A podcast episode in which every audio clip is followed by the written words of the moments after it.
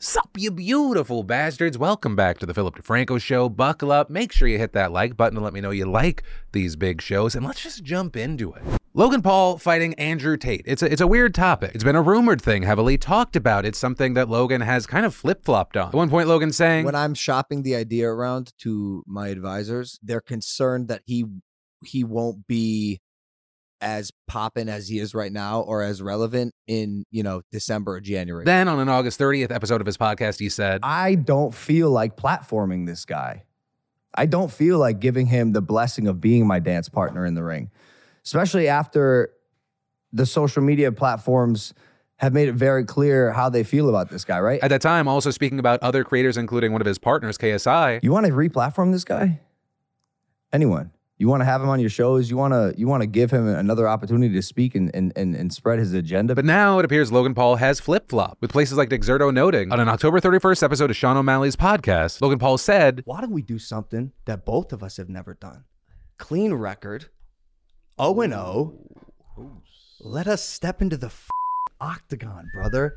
An MMA fight, me versus Tate in the UFC. With the outlet then noting that a Twitter account that is believed to be run by Andrew Tate voiced his thoughts on the subject, criticizing Logan, praising his brother Jake Paul, but saying if the terms are fair to both parties, I will fight Logan in the cage and destroy him. I've already contacted and confirmed this with a mutual contact. It's time for Logan to pay the price. I will not allow him to earn more money than me for his destruction as a clown like him with a mediocre online income would happily sacrifice his pride for money. I promised I would fight him for free and I meant it. With Logan Paul responding, This is fantastic. I honestly didn't think you'd take my offer. Literally just got off the phone with our mutual contact and I'm down for your drug test and any other fair terms you want. This is going to happen. But ultimately, that is where we are. And I just, I have so many questions. One, does this actually happen? Two, what are your thoughts if it does happen? What are your, also, what are your thoughts regarding Logan Paul changing his tune? And I especially want to know your answer to that if you're someone that, that hates Andrew Tate or you love him or you were for or against the deplatforming. Also, will they make money from this? If so, how much? Like, is it, is it true they'll do it for free? I don't know. Like so many things these days, it is a weird, weird mess, but that's why I'd love to know your thoughts on it. And then psilocybin keeps looking better and better as a treatment for depression, with researchers from the UK having just published their new findings and saying that when used alongside psychotherapy, psilocybin drastically improved patients' depression symptoms. As far as the specifics, they gave participants 25 milligrams of synthetic psilocybin, putting them into a dreamlike state for six to eight hours, right? They were just on a, a mild trip. And then, while in a calm room, they got their psychotherapy. And in the end, one in three were no longer considered depressed after just three weeks. And one in five saw significant improvement at 12 weeks. With Dr. James Rucker, who authored the study, saying that this works because the drug, quote, has a direct action on the brain, putting it into a more flexible state and providing a window of opportunity for therapy. Or I guess to put it in layman terms, it opens your bitch ass up. And what's especially great about this is that it often works on depression that has otherwise been resistant to treatment. However, a key thing is that this isn't the end all be all on the subject, right? There are safety concerns beyond just having a bad trip, things like long term headaches, nausea, extreme fatigue, and suicidal thoughts. But those side effects haven't deterred the researchers, and if anything, they help reinforce the call for longer and larger studies to be done. Or because everything in life, especially when you're talking about treatments or medications, there is a give and take. And actually, on that note, we should expect more information soon. This is because the largest ever trial of the drug is set to start in late December. With that, reportedly focused on how large the doses need to be to keep depression from coming back. And a huge key thing here is that this is the first time any psilocybin trial has reached phase three, which is the last step before being sent to the FDA for approval. Also, if you are someone that suffers from depression and specifically uh, treatment resistant depression, while I am not calling for you to do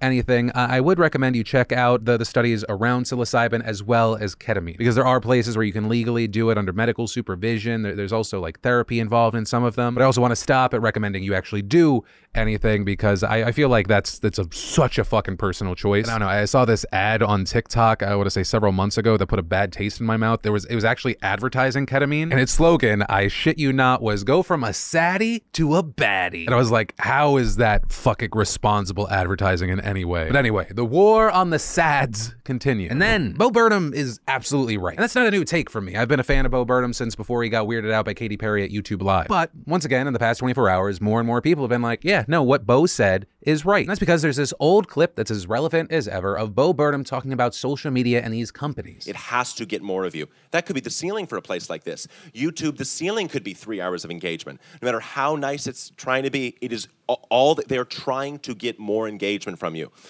We, the, we used to colonize land. That was the thing you could expand into, and that's where money was to be made. We colonized the entire earth. There was no other place for the businesses and capitalism to expand into and then they realize human attention that we can now they are now trying to colonize every minute of your life that is what these people are trying to do every single free moment you have is a moment you could be looking at your phone You know, it's true. I mean, for over a decade, people have called this the attention economy. Right? More and more people realizing they're the product, these companies, that they, they can have a message of some sort, but at the end of the day, it's to, to help investors or themselves. And it reminds me of that quote of uh, what starts out as a mass movement ends up uh, a racket, a cult, or a corporation. It's incredibly rare, if not impossible, to have a completely pure thing at a mass scale. You know, when it comes to social media, we, we do view it as this tool, but also I think it's important to understand that we're still in the middle of an experiment. What happens when everyone can see and say all things at any given time? Which also, in other news regarding the experiment, the newest chapter of Elon Musk's Twitter takeover, we're already seeing it play out. We're seeing things like big headlines involving Representative Alexandria Ocasio Cortez. Right, unsurprisingly, AOC has been critical of Musk and his Twitter ideas, specifically taking a jab at his $8 verification subscription, saying, Laughing my ass off at a billionaire earnestly trying to sell people on the idea that free speech is actually an $8 a month subscription plan. To which Elon replied, Your feedback is appreciated, now pay $8. With Elon then trying to call out AOC for selling $58 sweatshirts, though she shot back saying, Proud of this and always will be. My workers are union, make a living wage, have full health care, and aren't subjected to racist treatment in their workplaces. Items are made in USA. Team AOC honors and respects working people. You should try it sometime instead of union busting. Well, of course, you saw a lot of people sounding off. There were people against her, people in her corner. Not too long after this whole thing, AOC said that her mentions and notifications were, quote, conveniently not working, and she was informed via text that she got under a certain billionaire's skin. With this issue seemingly continuing into the morning with her tweeting, Yo, Elon Musk, while I have your attention, why should people pay $8 just for their app to get bricked when they say something you don't like? This is what my app has looked like ever since my tweet upset you yesterday. What's good doesn't seem very free speechy to me. Right, so we'll see what happens there. That's the, the bulk of the story. But where I actually want to end this one is that the more that I've thought about it, the more that I think Elon Musk's $8 subscription thing, it might actually work. But not because it's, it's necessarily a, a good idea. Like there, the, most of the stuff that he's talking about is just Twitter blue. Right, that whole checkmark thing being the reason why you won't get as much spam or anything anymore. That's literally him monetizing a platform not being able to moderate itself. Like he's literally trying to take the worst thing about it and being like, you want it to not suck as much? Give me $8 a month. Which, hey, like I've said, it is his platform to build or burn to the ground.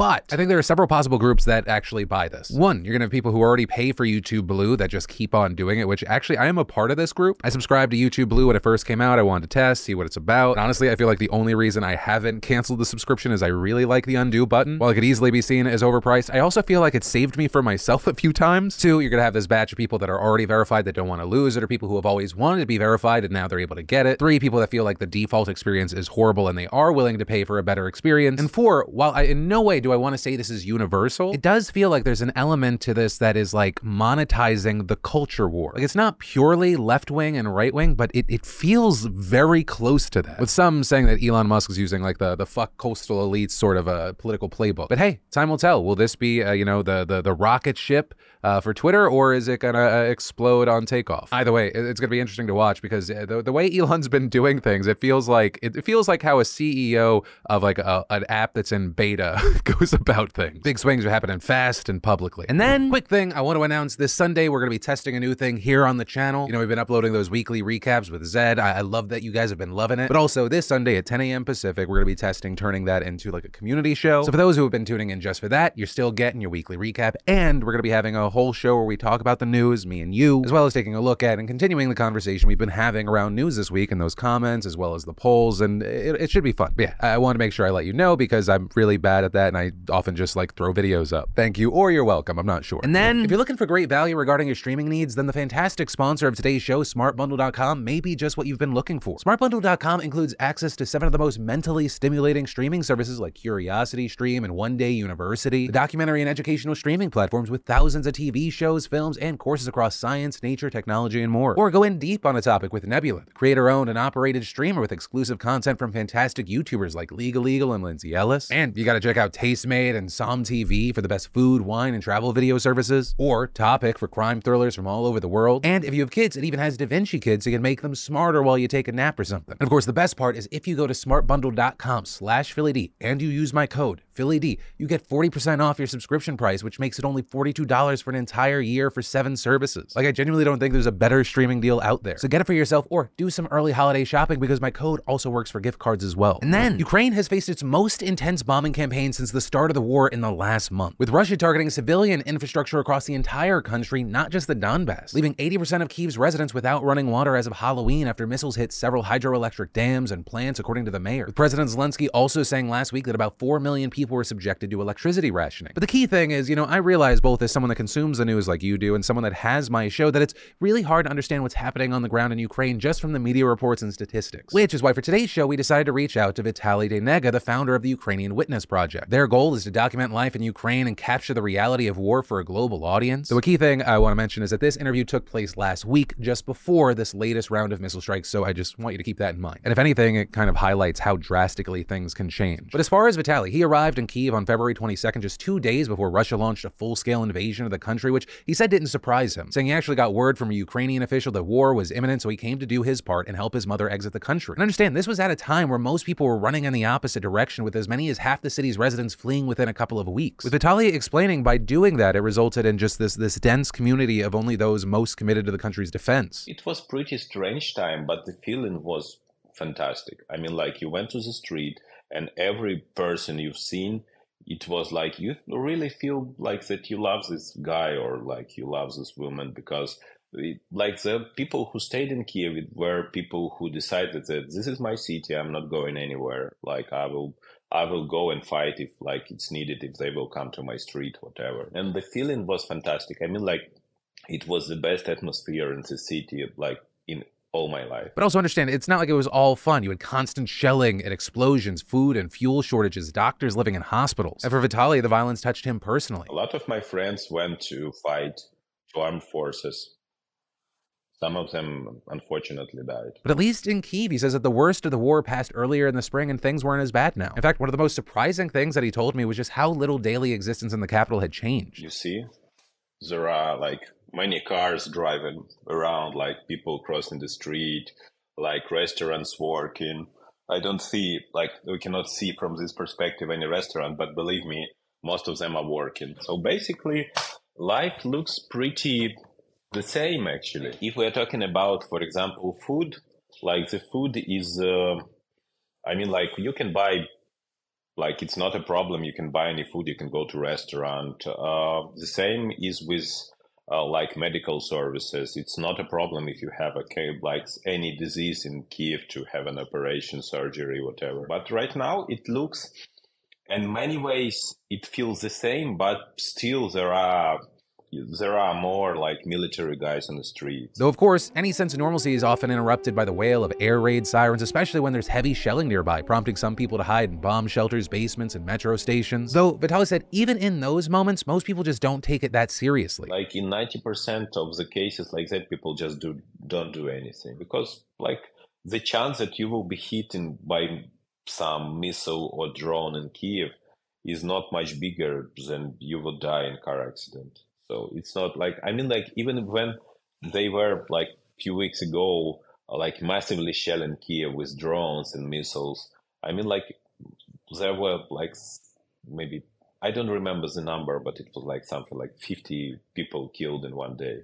I mean like in in some suburbs of Chicago, uh, like at one weekend can die like 100 people. I mean like we have the same mortality in some of a much better developed countries than Ukraine in one day. Which I just got to say two things. One, as an American, just hearing somebody who's actively trying not to be killed by Russian artillery comparing their situation to Chicago and being like, it could be worse, very interesting. But also, secondly, it kind of made me realize like how much we acclimate and normalize what we're going through. Right? It's by no means a one-to-one comparison, but it's kind of interesting to see how like Americans have just accepted that thousands of COVID deaths every week is normal, and that is not some weird rarity. You have have people that are literally under fire from Russia. Like the, the regular missile strikes are a part of their day, and they're like, still, I gotta work though. Right? Even extremes become just part of life. But also, I, I want to be careful while mentioning that and really note I'm not trying to downplay the effect of the war or compare the two as even remotely equal. With Vitaly explaining that many people are still just, they're mentally exhausted. They're trying to feed and protect their families in an absolutely horrible situation. And that's without mentioning the psychological toll that's going to be left on the population long after the fighting stops. So uh, if you're talking about stress, I feel that whole the nation will have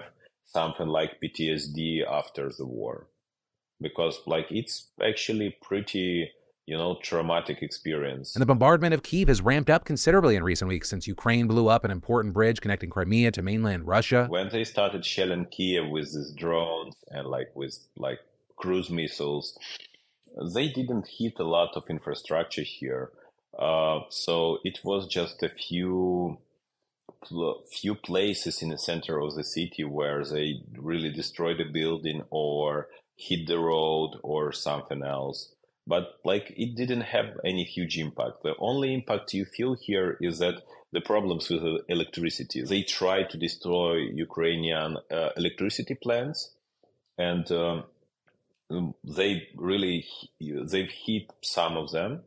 So right now we will we don't have electricity for a few hours in a day. Yeah, Vitaly said the feeling among most of the people is one of excitement because unlike early on in the war when they feared that a Russian siege of the capital might cut off food supplies, now they find themselves reinvigorated by Ukraine's breakthrough counteroffensives, and he believes that even if Russia used nuclear weapons, people would keep on fighting. Which is also why he says any efforts to reopen diplomatic negotiations for some kind of settlement or a ceasefire they appear futile at this point. I think that people are very far from even thinking about any kind of compromise compromise. Right now, like we are like winning, we are getting territories back, and everyone has a feeling that it's like we are pretty close to break their, you know, spine. We are okay.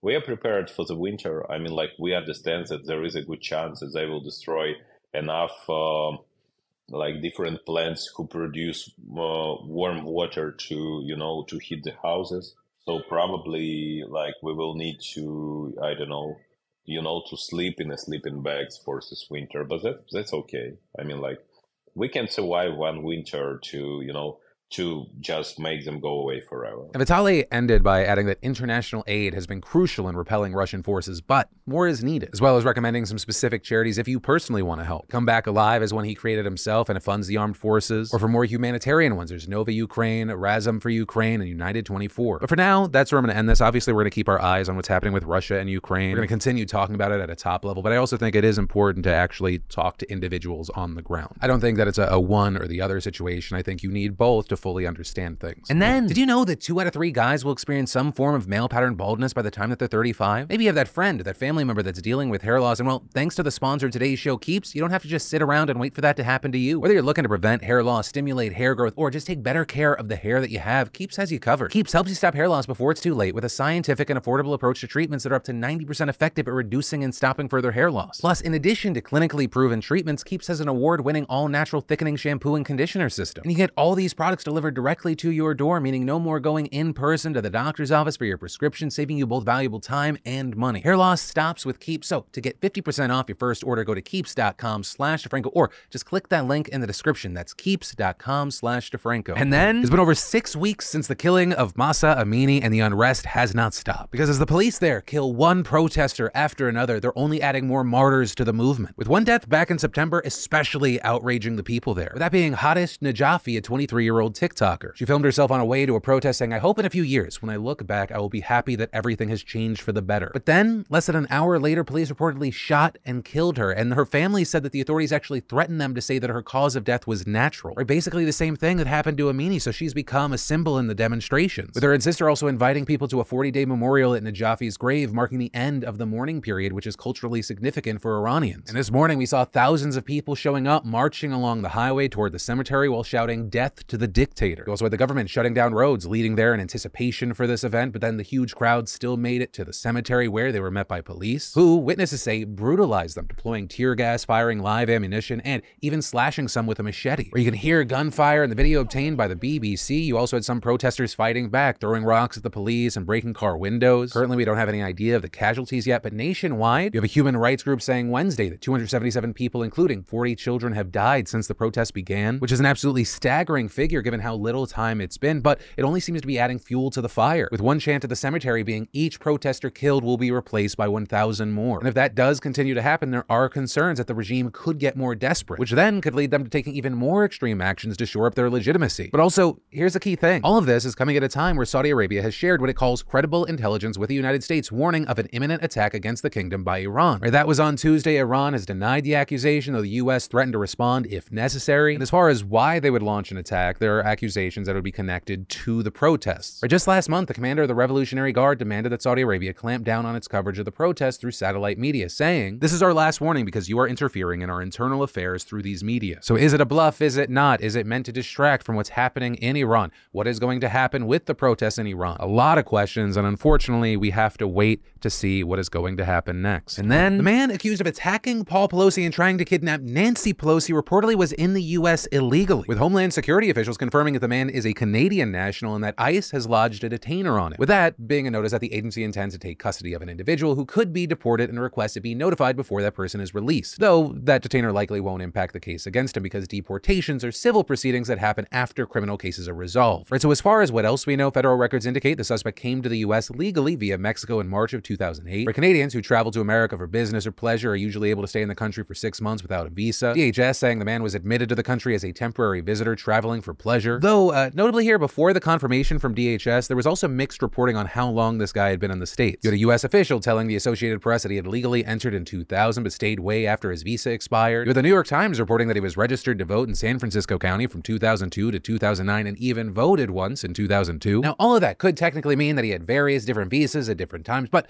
the fact of the matter is the man is here illegally, and that's pretty fucking wild. The same guy who embraced far right conspiracies about U.S. politicians and told investigators he wanted to break the House Speaker's kneecaps as a lesson to other Congress members isn't even an American. This is the same guy that allegedly told police he was on a suicide mission and had a list of state and federal lawmakers he wanted to target. Which, just as a side thing, I saw someone else commenting on it, but it's very true. It's always wild to me that there are these corners of the internet where you have people like riling each other up to commit violence, like political violence. But then when seemingly one of them does it, everyone's like, it's a false flag. He's not one of us. He's part of the deep state. Meanwhile, this new revelation regarding what happened to the Pelosi's comes amid tons of discussions over the safety and security of lawmakers at a time of increased threats. With a key thing here being a lot of focus on the Capitol Police. This after it was reported earlier this week that Capitol Police security cameras that were trained on Pelosi's house actually captured the attack, but no one was watching them. With the agency saying in a statement yesterday that its command center has access to around 1,800 cameras, but not all are watched constantly. Adding that Pelosi's home is actively monitored around the clock when she's there, but not when she's in Washington. Which is why you've seen many people arguing that there should be more security and surveillance, especially on the second person in line for the presidency, and especially given the threat of violence after January 6th and warnings from law enforcement ahead of the midterm. And that was echoed in a scathing letter yesterday sent to Capitol Police by Representative Zoe Lofgren, who is one of the most senior Democrats in Congress and heads the administration committee. With Lofgren even noting that the agency has previously reported to the committee that the speaker receives the most threats of any member of Congress, and asking why that protection was not extended to the spouses and or other family members of the congressional leaders in the presidential line of succession. And with this, also posing a number of very hard-hitting questions, like why did the agency turn down an FBI offer for some of its officers to be part of terrorism task forces investigating threats against Congress members? Why they had made a formal agreement with local police in San Francisco for a car to be posted at the Pelosi's home 24 hours a day, which had been done in the months after the insurrection, asking why the Capitol Police did not direct more threats to lawmakers for prosecution, noting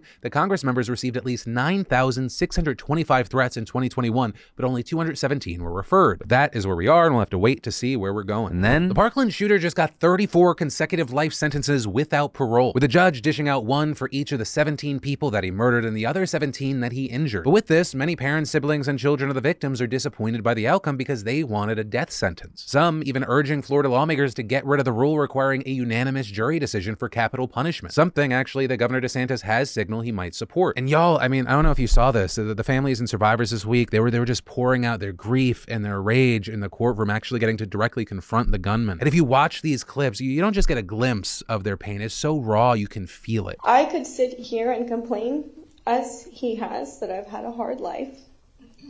I was bullied in school. I've lost 15 family members and loved ones since I turned nine to sickness, suicide, accident, and now murder. Not once have I ever turned to hurting others as a solution for to make me feel better because I'm not a coward and I'm not weak. I wish no peace for you. I wish nothing but pain.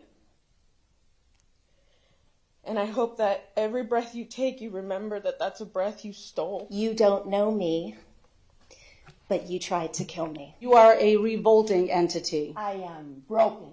I am broken and I am broken. My brother Chris, on February 14th, died a hero. You, however, you will die as nothing because you are nothing. I wish nothing for you today. After today, I don't care what happens to you.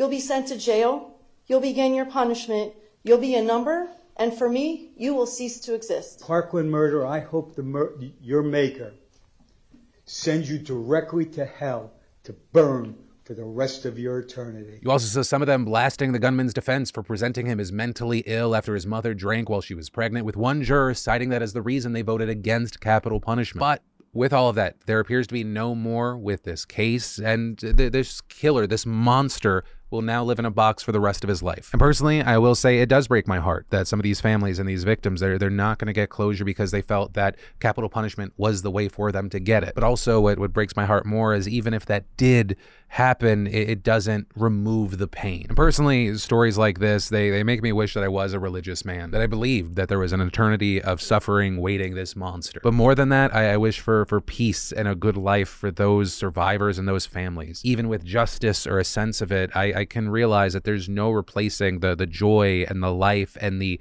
uh, experiences you will no longer be able to have because of this fucking monster. But I do hope you find peace because he is not deserving of taking that away from you as well. And that is where that story and today's show ends. Thank you for watching, especially if you're part of the conversation down below, which, reminder, the next time I'm going to see you is on Sunday with that brand new community show. You better go watch it. I've been filming while I'm sick this week. But as always, my name's Philip DeFranco. You've just been filled in. I love yo faces, and I'll see you Sunday.